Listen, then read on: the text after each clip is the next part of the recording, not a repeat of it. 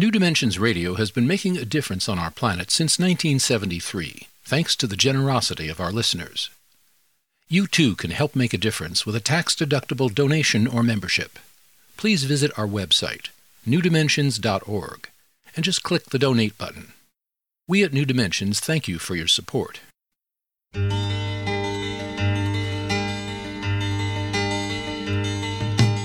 It is only through a change in human consciousness that the world will be transformed. The personal and the planetary are connected. As we expand our awareness of mind, body, psyche, and spirit, and bring that awareness actively into the world, so also will the world be changed. This is our quest as we explore new dimensions.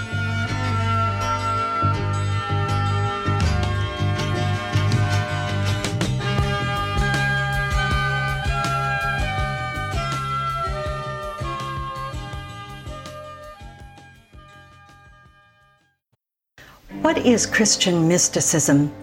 Is it something only the great saints practice, or is it something we all can experience? Were the Christian mystics like St. Francis of Assisi or St. Teresa of Avila mild in their manner, above the fray of failures and doubt? Is there a single path to Christian mysticism? How may we create a lively human atmosphere conducive to the unfolding of mystical experience in our lives?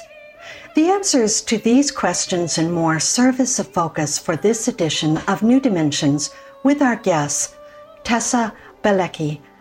Tessa Bielecki, a former Carmelite nun and abbess of a monastic community, studied languages for a career in international relations at Trinity College in Washington, D.C., before entering a monastery in 1967, where she lived for almost 40 years. Currently living as a lay hermit in the mountain desert of Crestone, Colorado, Tessa Bielecki is actively involved in Buddhist Christian dialogue and recently created with Father Dave Denny the Desert Foundation, a circle of friends exploring the wisdom of the world's deserts to foster peace, understanding, mutual respect, and reconciliation. She is the author of Teresa of Avila Ecstasy and Common Sense. Also, Teresa of Avila Mystical Writings. And Holy Daring, an outrageous gift of modern spirituality from St. Teresa, the grand wild woman of Avila. She also is a creator of a CD set Wild at Heart Radical Teachings of the Christian Mystics, produced by Sounds True. Join us for the next hour as we explore ways to expand our connection with the divine with our guest, Tessa Bielecki. My name is Justine Willis Toms. I'll be your host. Welcome to New Dimensions. Tessa, welcome.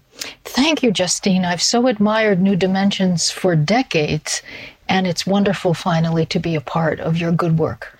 Well, thank you so much. I've, I, we feel graced by your presence, so thank you for coming on with us today.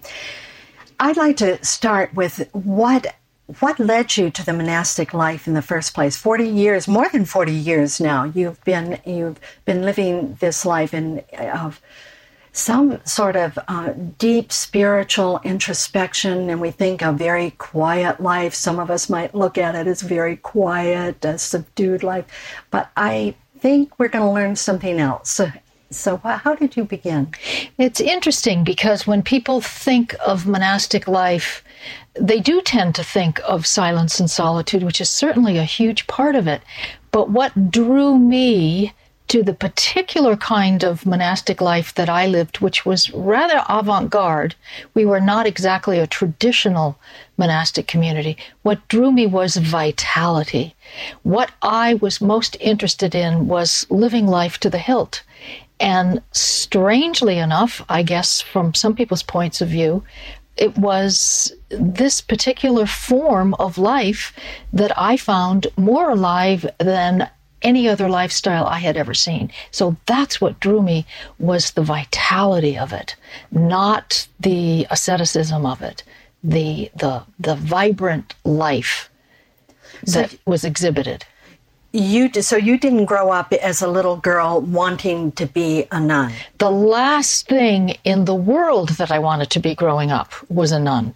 I had much more exciting uh, ambitions for myself, and the kind of monastery that I joined actually allowed for a, a wide variety of expressions. I had uh, always loved languages and loved different peoples, different cultures, and I wanted to foster good uh, international relations.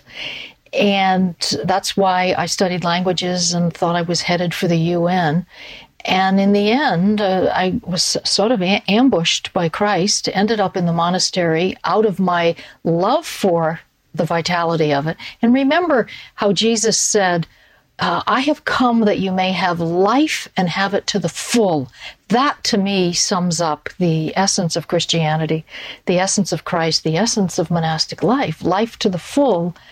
Uh, and in that, choosing that lifestyle, I ended up doing a lot of traveling, a lot of speaking, uh, doing a lot of international uh, relations work, but from the point of view of spirituality and religion rather than politics and language.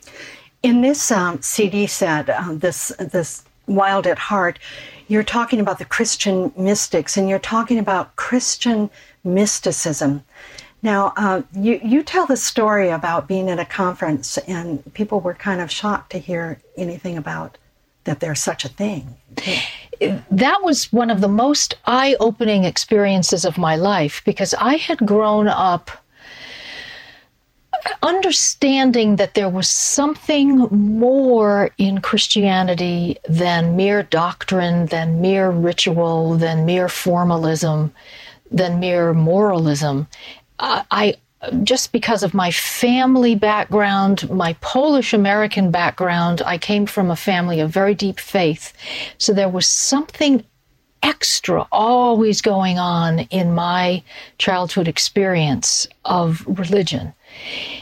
It was never dry to me. Uh, it was very earthy, and there was a sense of mystery about it, partly because I only heard liturgy celebrated in either Latin or Polish. So uh, it was extremely mysterious because, from a, uh, a logical, rational point of view, I really didn't know what was going on. So I had access to a deeper level. One of my first speaking engagements out on the road was at a, a conference in Seattle, an uh, interfaith conference.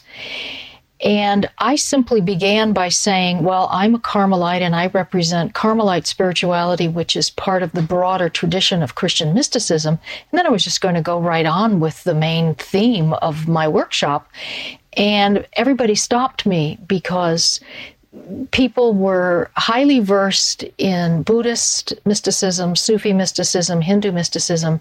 They'd been born and raised in the West, and yet, unlike me, they knew nothing uh, not only knew nothing about, they didn't even know that such a thing as Christian mysticism existed. And I was so uh, shocked by this that I realized that an important part of my life's work would be to help people understand that right within our own Western Christian tradition, there is a very vibrant, uh, tr- long tradition of contemplation and mysticism.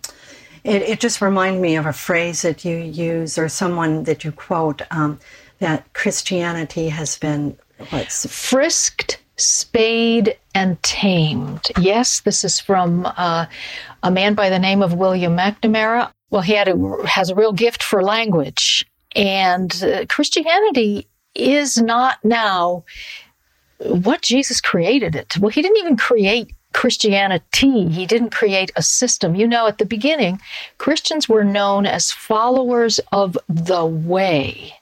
Now, to, to call it the way or a way, I think is probably more accurate, is a far cry from an is from Christianity, which then becomes a thing, a very a highly structured, uh, hierarchical, co- sort of controlled thing that and doesn't sort of formula and a formula exactly a formula. So I I was lucky enough to be exposed.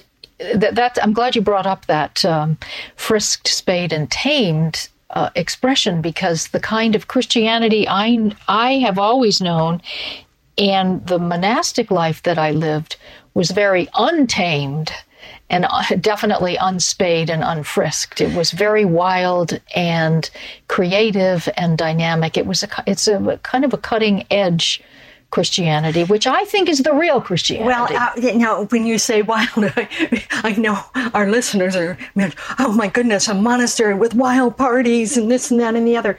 You're talking about uh, a kind of existential wildness, a, a, a, wildness of heart. I mean, you say wild at heart. Yes, it's. I'm talking about well, a wild party now and then might be part of it. There's nothing the matter with a wild party when we think about how much Jesus celebrated in his lifetime. His first miracle his, was turning the water into wine. First miracle is turning water into wine at a party. S- scripture tells us that uh, people thought he was a drunkard, a drunkard or a glutton.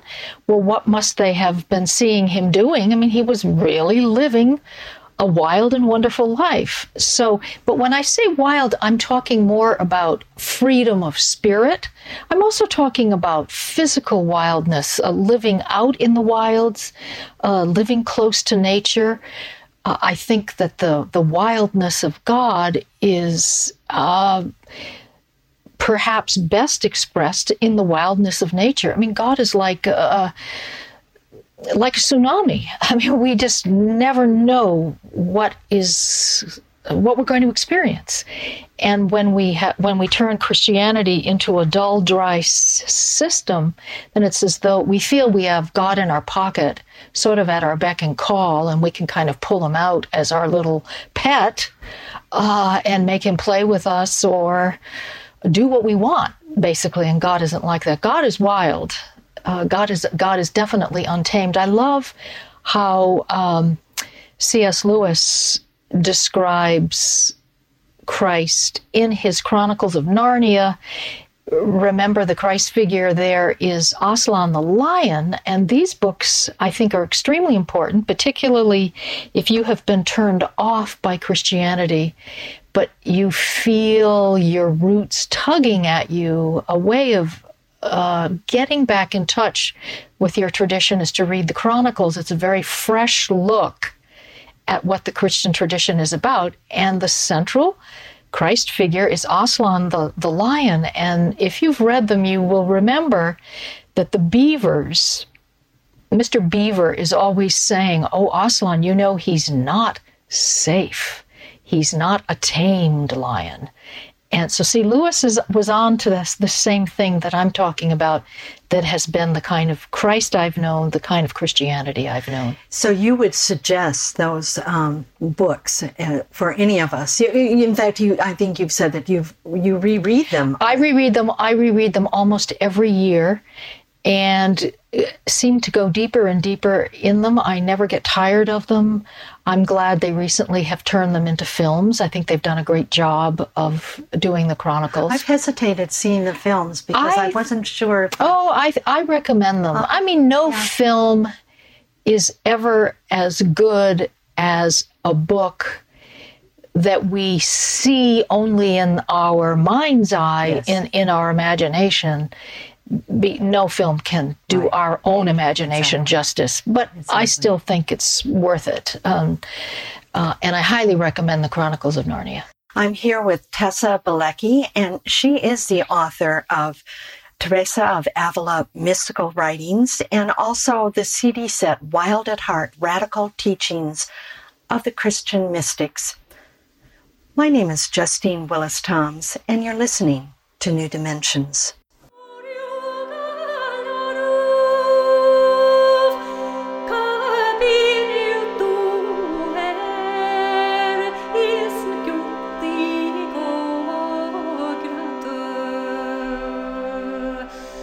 Trio,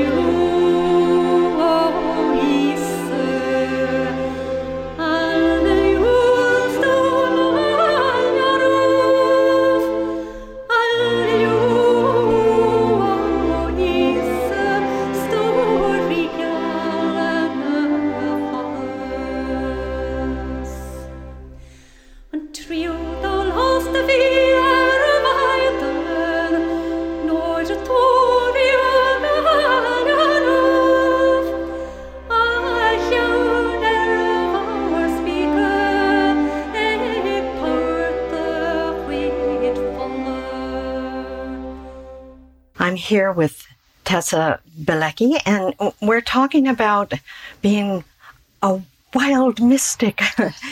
uh, and she is the creator of Wild at Heart Radical Teachings of the Christian Mystics. Uh, it's a CD set by Sounds True. And she also is a co founder of Desert Foundation. And if you want to be in touch with her, you can go to her website, um, desertfound.org. That's desertfound.org. Or go to the New Dimensions website, newdimensions.org, and you can get there from there. Tessa, you suggest, uh, we're talking about Christian mysticism, and you suggest that we all are natural mystics this is also an extremely important part of my life's work. Traditionally, there has been a school, a strong school of thought in Christian spirituality, Roman Catholic spirituality, that mysticism was more esoteric or uh, aristocratic and reserved for only a few people. And I come out of a tradition where we insist that everyone is called to be a mystic. Now, what first of all, what do we mean by mysticism?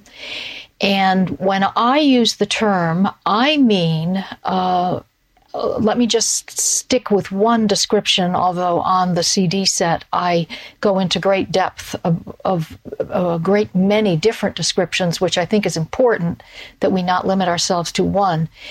But my favorite description of what we mean is loving, experiential awareness of God. Now, I also talk on the CD set about non theistic descriptions, and that's important too, but I, I don't think we have enough time to go into that. So please don't be put off by my use of the word God. I know that's not a very popular word. I must use it if I am going to be true to my own experience. But if that is not a good word for you, then just eliminate it or use whatever word is better for you. But the, what I want to emphasize is that mysticism is about experiencing the divine, not talk about the divine, not thoughts about the divine, but an actual living experience and an experience that is loving and an ex- it's an experience of heightened awareness. So I believe very strongly and come out of a tradition that believes that the mystic is not a special kind of person, but everyone is or ought to be a special kind of mystic, and that there are as many different paths to mysticism, to the experience of God, as there are people. And that's partly why I love what, as Roman Catholics, we call the communion of saints, because in the communion of saints, you have a wild variety of people and paths. So you have kings and queens, and you have very poor folks. You have highly intellectual mystics. You have uh, illiterates. You have people who live alone. You have people who live in community. You have people who are married although those mystics tend not to be uh, publicized as much because there's a prejudice against marriage and for celibacy in Christianity.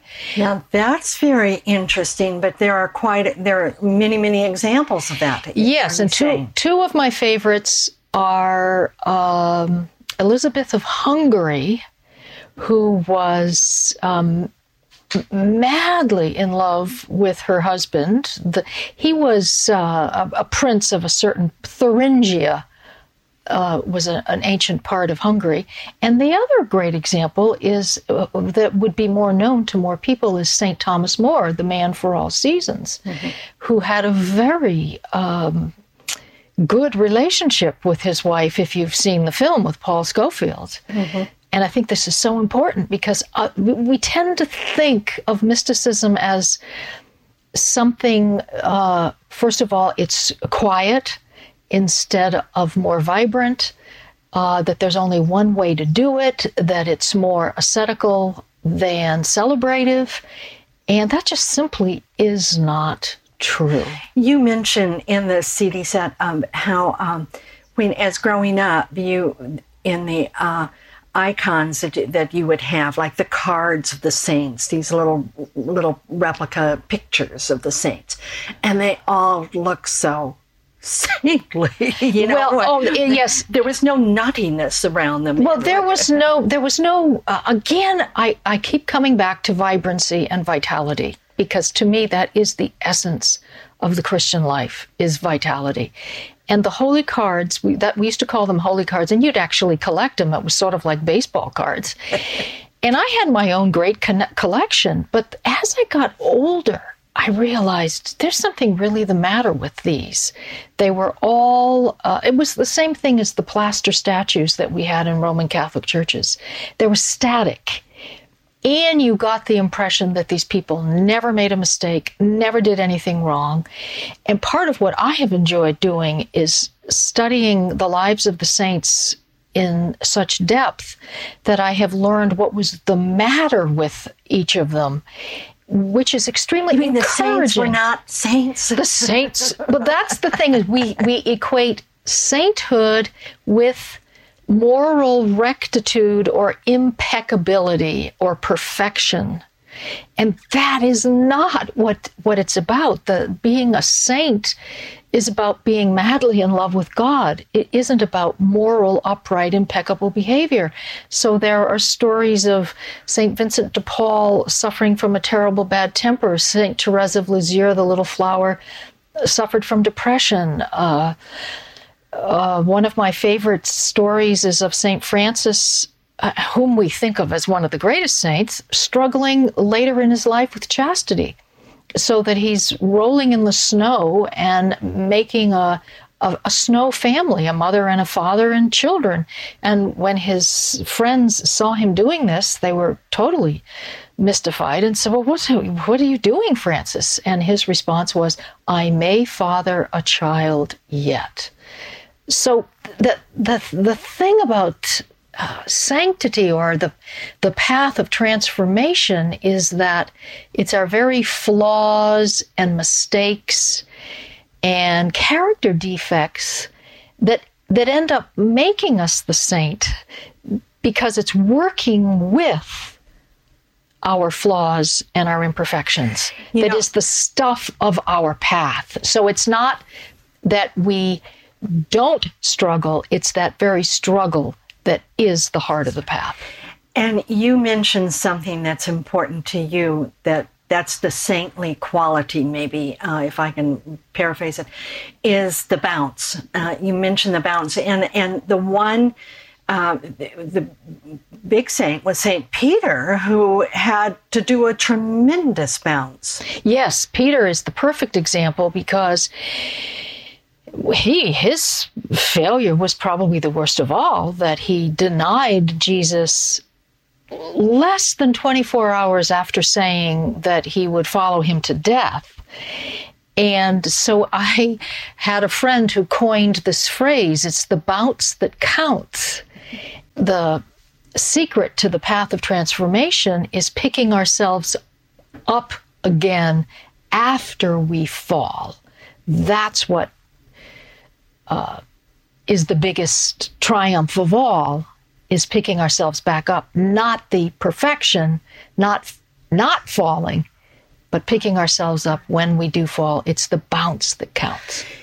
Going back to the idea of saintliness um, there was something you mentioned in in the icons and in in depictions art of of the different people the, in history and is you mentioned something about uh, seeing a painting somewhere of Jesus laughing. Oh yes, the laughing Jesus. I, I, I. You know, the Gospels don't give us a full enough picture. Obviously, what we find there are particular remembrances that the different evangelists chose to record. But once again, when we think about that first miracle of changing water into wine, that Jesus is having a good time at a wedding and they run out of wine, so he makes more wine. There's this whole sense that we don't find enough in the Gospels and have to imagine that Jesus was a big merrymaker. And uh, he, for, for one thing, look at what a good friend he was. All these women were traveling with him. The, go- the Gospels name a whole series of women who hung out with him. And not only uh, Mary Magdalene and then Mary and Martha of Bethany, but the Gospels mention a Susanna and a Joanna. And my gosh, here's Jesus and his 12 disciples hiking all over the hills of Judea, back and forth between Nazareth and Jerusalem. I mean, they're hanging around a campfire. Uh, what do you think they were doing? I mean, they weren't just spouting uh, pious platitudes. They may have been singing camp songs. They, I'm, I'm sure. sure. they were singing camp songs. I'm sure they were doing a lot of things like that. Uh, you know, yeah. the J- Jesus came out of that great Jewish tradition of um, there was dancing, and so I'm sure he was a he was a a, a, a, a great dancer.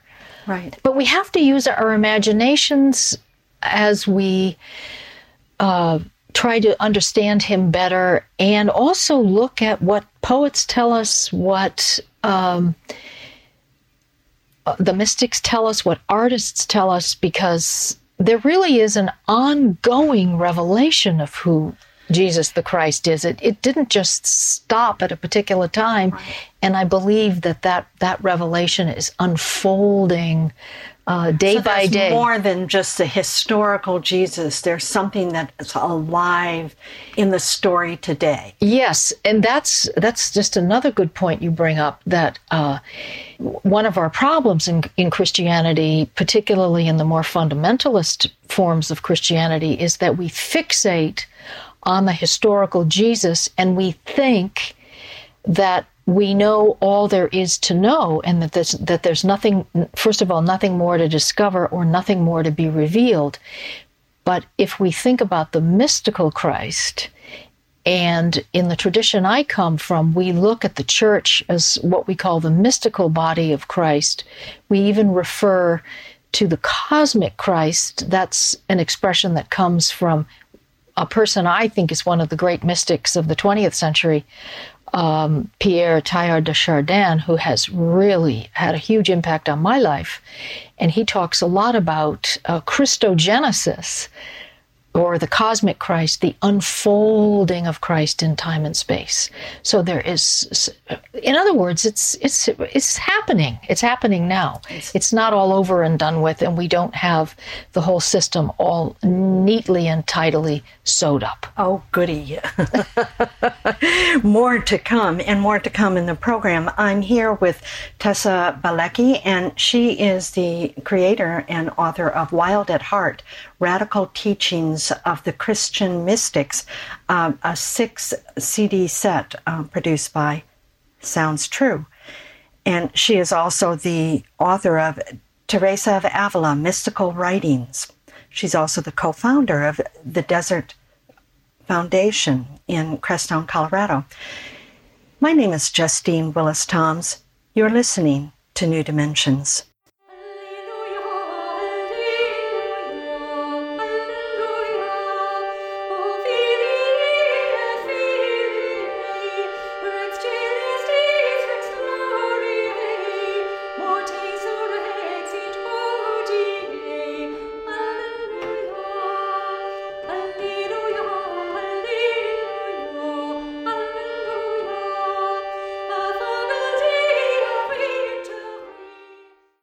Here with Tessa Bielecki, and she, if you'd like to be in touch with her and the work that she does, you can go to her website, desertfound.org, or you can get there through the New Dimensions website.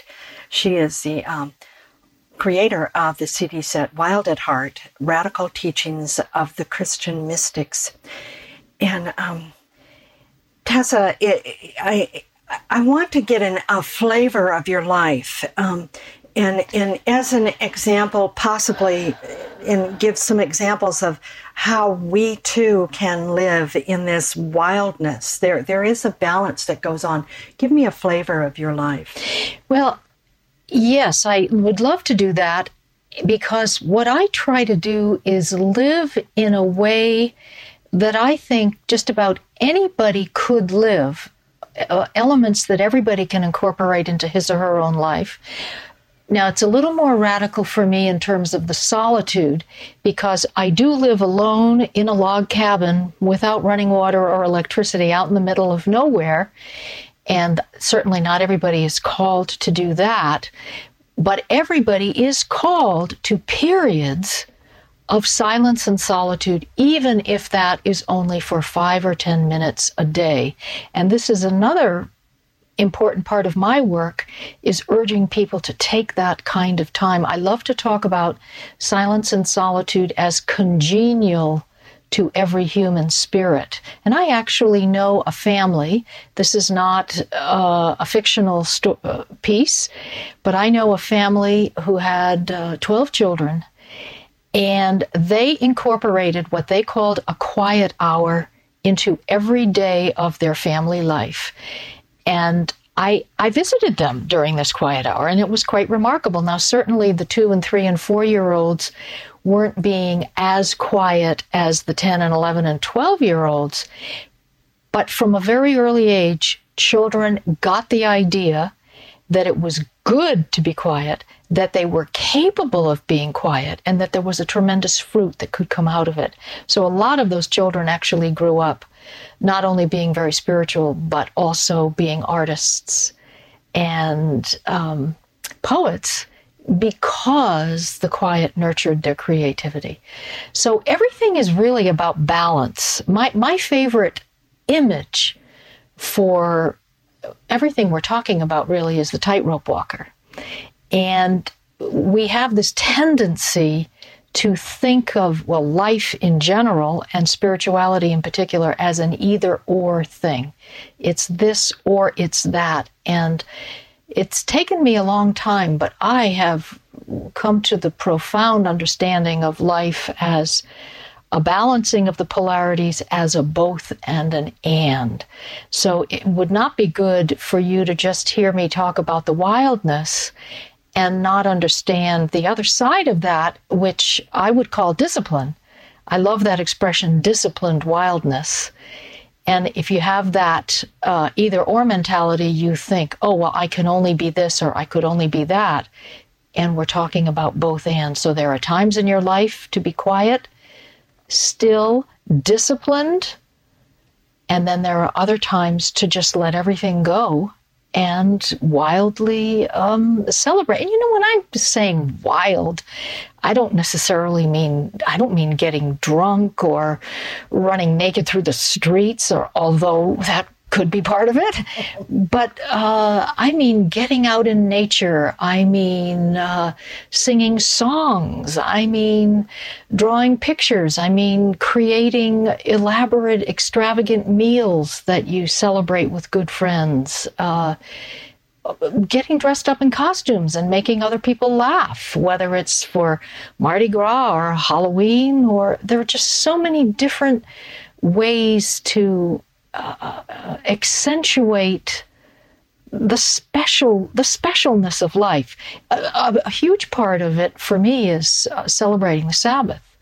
That i i went through a very bad period in my life where all i did was work almost 24/7 came from a poor community small community enormous numbers of responsibilities and I found myself violating Sabbath. And I read Abraham Heschel's book, The Sabbath, and it radically changed my life. I actually stopped working and started playing on Sundays. Now that's that's another aspect of wildness is playing mm-hmm. because we live in our, our our North American society is utilitarian, where everything that we think we should be doing has to have a purpose and a use. Right. And, a product. And a product. And usually it has to have a monetary value. And so, if we were really honest with ourselves and looked deep down into our souls, we would all, I'm sure, admit that the best things in life are free. The best things in life are useless. Just being with family, being with friends, uh, making love, eating good food, where it doesn't have to result in a useful or utilitarian product. There's that, that whole movement, like slow food movement, where you're just with with others and enjoying a wonderful meal slowly. That's a perfect example. Uh, the expression that I coined years ago in my community was recreational cooking, where we would get together and it was no one person's responsibility to prepare the meal. The very preparing of the meal was recreation, was play, was celebration, was friendship, was lovemaking, if we can use that expression, and we all created something together and enjoyed it together. And the preparation of the meal was as integral a part of the celebration as the sitting down and eating of the meal. And when you talk about the Sabbath, eh, you're not limiting it to that traditional uh, Christian sort of way of thinking of it, either on, on, on a Sunday or the Jewish, it would be Friday night to Saturday night, and and uh, Seventh Day Adventists, I think, do it on Saturday, and, and you know, and then all the different days. But it's like picking one day is what you're talking. Yes, about. I'm I'm talking about. You know how we we use the word sabbatical. Uh, it's usually associated more with academics, but I have a lawyer friend who has a sabbatical coming up, where you just every the biblical tradition is that every seven years you stop. You let the land rest, for example. Look at the global implications of keeping Sabbath, where you actually let the fields go fallow for that period of time. Uh, um, think not so much about the Sabbath as let's use it as an adjective and say sabbatical that we need we all need sabbatical time or sabbath time so that could mean that five or 10 minutes of quiet every day that I spoke about, or it could be any day of the week that you choose, because perhaps Sunday is not the best day. Uh, per, uh, whatever works for you, the idea is just stopping, getting off the treadmill, getting out of what we could call the, the workaday world, and entering into Sabbath celebrative time. Or, or another way to use the other expression is to call it leisure time, and by that we don't mean. Um, well, leisure activities like get in the RV or go to um, uh, play um, uh, video games. But my favorite expression of leisure is that it is not the privilege of those who have the time, but the virtue of those who take mm-hmm. the time or make the time. And that's and this is this is an essential part of creating the lively human atmosphere that we need to create if our mystical experience of God of life itself is going to unfold naturally and spontaneously. And are, are you saying that if we take that leisure time, it's not to fill it up with some sort of games or distraction, but it, it really it, there's a kind of spaciousness in it for something else. Yes, there's a spacious a spaciousness to it. Exactly, it is not goal oriented. I think that's a, a great way to look at it. So, for example, you if you were going to be more leisurely or sabbatical, you would simply take a walk, or better, let the walk take you, you wouldn't be walking X number of minutes or X number of miles, trying to get your heart rate up to a certain point. You would simply be strolling, looking around, and letting life happen to you. You might not be doing 10,000 steps a day. You might not be doing your 10,000 steps a day, which is what I try to do as in my life as a discipline but then there's another kind of walking that I call my sunrise walk or my sunset walk when I am simply going out, immersing myself in the magical quality of those particular times of the day, and I'm not trying to get in. I don't count those steps. Right, right. So let's go. Let's go back for a moment um, to to what we were talking about in the previous section about Jesus and about the aliveness of Jesus in his life and how it continues to unfold. Tell us, how do you suggest that one, if one were going to look at the Bible and read the Bible and read Scripture, how would one go about that? Well, now Scripture is very is can be very problematic for people. For one thing, we lots of us have had it shoved down our throats for so many years of our lives that all we want to do is regurgitate. And we miss the deepest meaning of the scriptures, which is mystical. First of all, we need to look at the Bible as stories that came out of an oral tradition, not they're not systematic teachings. Like when you read the Gospels, you get the impression that Jesus is walking around formally teaching all the time because of the way they're set down in a book or set down on parchment.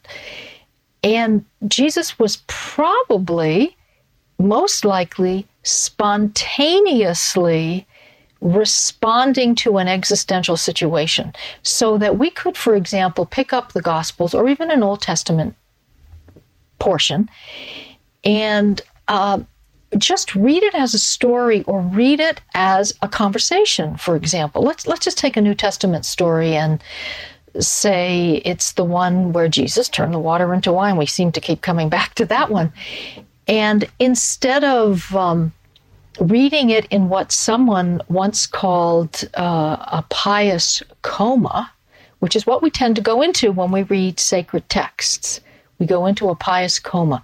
So, how can we wake up when we come to these texts? How can we bring what Suzuki Roshi called Zen mind, beginner's mind, to the text? Uh, we could have a conversation with Jesus about it. We could be saying, Well, now, why did you do that? And what was going through your mind? And what did it feel like? And what happened when the wine ran out and so to, you're saying just to kind of play with it a bit. Absolutely play with it and use your imagination. I mean that is a very valid form of actual actually a valid form of christian meditation. Let's talk about that in just one moment. I'm here with tessa Bielecki, and she is the author or the of the of the uh, cd set wild at heart radical teachings of the christian mystics I'm Justine Willis Toms, and you're listening to New Dimensions.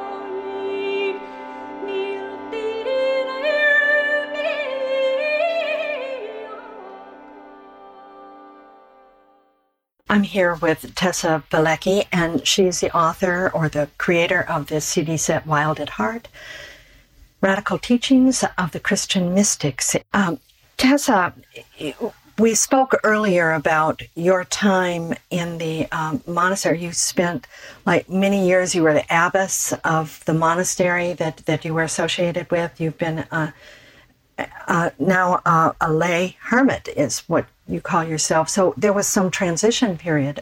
Yes, I was a, a very uh, happy monk for almost 40 years. And in 2003, uh, my community uh, fell into uh, an enormous uh, crisis, which eventually I will be writing about and saying more about publicly.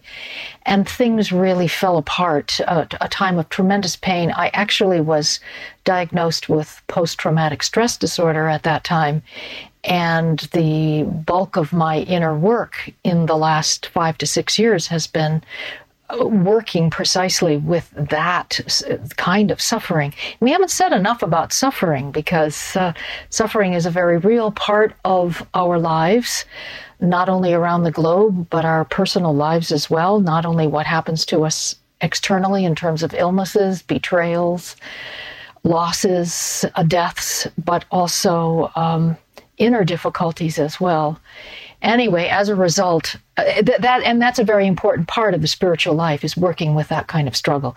So I ended up having to leave uh, my community. Around eleven of us left at the same time, and that's a story for another time, another book, another interview, and. Uh, I was uh, struggling with what where did I want to pour my energy? And with my friend Father Dave Denny, we were just looking at, well, well, what do I feel passionate about? And what I really feel passionate about is the desert. I fell in love with the desert in 1967 when I first saw it. I grew up a Connecticut Yankee, accustomed to lush green. But when I saw the emptiness and the spaciousness of the desert, something in me paradoxically just came alive. I see it as the landscape of my soul, basically. I don't see it as empty. I see it as spacious. It's it's really uh, a physical manifestation of what my Buddhist friends call shunyata, which is not emptiness but spaciousness. And the Desert Foundation is very simple. We explore the wisdom of the world's desert. That can be the f- wisdom of the physicality of the desert, the geography, the psychology of it, the spiritualities that grow out of it, the cultures that come out of the desert, with a very special emphasis on the Abrahamic traditions that grow out of the Middle Eastern desert, that is Judaism, Christianity, and Islam, and how to build better understanding and reconciliation between those traditions, which, especially today, uh, the the conflicts between those traditions threaten to explode the whole planet, basically. So you can look at the website to learn more about that. Desertfound.org, you know, uh-huh. wanted Desert Foundation, but somebody else had it. But it's kind of fortuitous that it became Desert Found because that's a great play on words. Yes and and you've actually taken some trips to the Middle East. Yes, I again, oh, one of my desires is to is to ride a camel through uh, each of the deserts of the world. Uh, I haven't gotten very far on that, but I love I love camels and I love riding camels. Uh, I've only been to Wadi Rum in Jordan, where I took a camel uh, uh, trekking out into the desert. That's where they filmed Lawrence of Arabia. I, I, I must suggest a book, and, and some of our listeners um, have heard about this from Gail Straub, who did ride a camel across the Sierra with uh, um, Sahara, excuse me, the Sahara uh, with some um, Tuareg people. I just I'm just I'm so jealous. See, exactly. I'm I'm I'm totally jealous.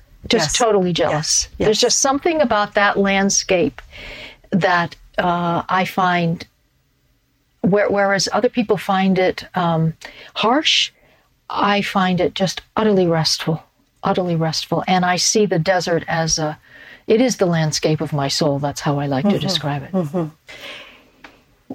What about um, how we keep ourselves. You mentioned in your CD set about the, the everydayness of our lives as an enemy. We, we get we get dulled out by that. How do how what do you mean by that? I think perhaps the biggest obstacle to living wild at heart, to living a really vibrant life. And I don't like to say spiritual life because all of life is the spiritual life. So you'll notice I, I, tend to shy away from that kind of vocabulary. Whatever we do daily, we tend to do dully. And very often, it isn't our bad ruts that get us into trouble, it's our good ruts, doing the same thing the same way every day that so we suffer from what we could call everydayness or ordinariness in the worst sense of the word because I actually love the word ordinary. I I think it's a very positive word. And that's what we mean by celebrating Sabbath, by going wild, that we have to do something different to wake ourselves up out of this good rut that we can get ourselves into. Now, there's some really funny stories about this. Graham Greene used to go to the dentist and get his teeth drilled when he felt that his life had become too dull. Uh, was it Dostoevsky or Tolstoy used to play Russian roulette? Well, we don't have to be that dangerous Yikes. or dramatic, but I like to use those examples because they're saying something about the reality that I'm talking about uh, we have to do something that signals that we are not merely drones going mindlessly and mechanically through the motions of everydayness. So, what, what might that be? If you get up early uh, in the morning uh, every day of the week, well, every now and then you should sleep in. Or if you tend to sleep late, well, get up early in the morning or get up in the middle of the night and enjoy the full moon. Uh, if you've never tried to paint a watercolor or write a haiku, challenge yourself to do that. If you never read poetry, if you have to be slogging through um, dry manuals for your work, well, then why don't you every day or uh, at least mm-hmm. for the Sabbath read a poem and and and feel yourself waking up to new possibilities in life because you've challenged yourself with something new. Poetry is very important to you. Poetry is very important to me. It actually saved my life in these last 6 years of post traumatic stress disorder and at this point in my life I actually would rather be reading poetry to you uh, than um, talking spiritual talk to you. And in fact, when I go around now and give retreats, I do far less didactic speaking and I tend to read, I might suggest a theme and read poetry and then let people feel the poetry speak to them and then share out of their own hearts how that particular poem moves them. You know, one of my favorite poets is um, Mary Oliver. And I forget which of her poems it's in, but she says uh, somewhere, Every day I go out into the world to be dazzled by wonder. Now, that's what I mean about breaking out of everydayness. Yes. We need to be dazzled by the wonder of life. We need to wake up to the wonder of life. And paradoxically, uh, that kind of dazzling, dazzlement can come through very deep stillness. Because if we're not silent and solitary and deeply still, we don't see what's there to wonder about.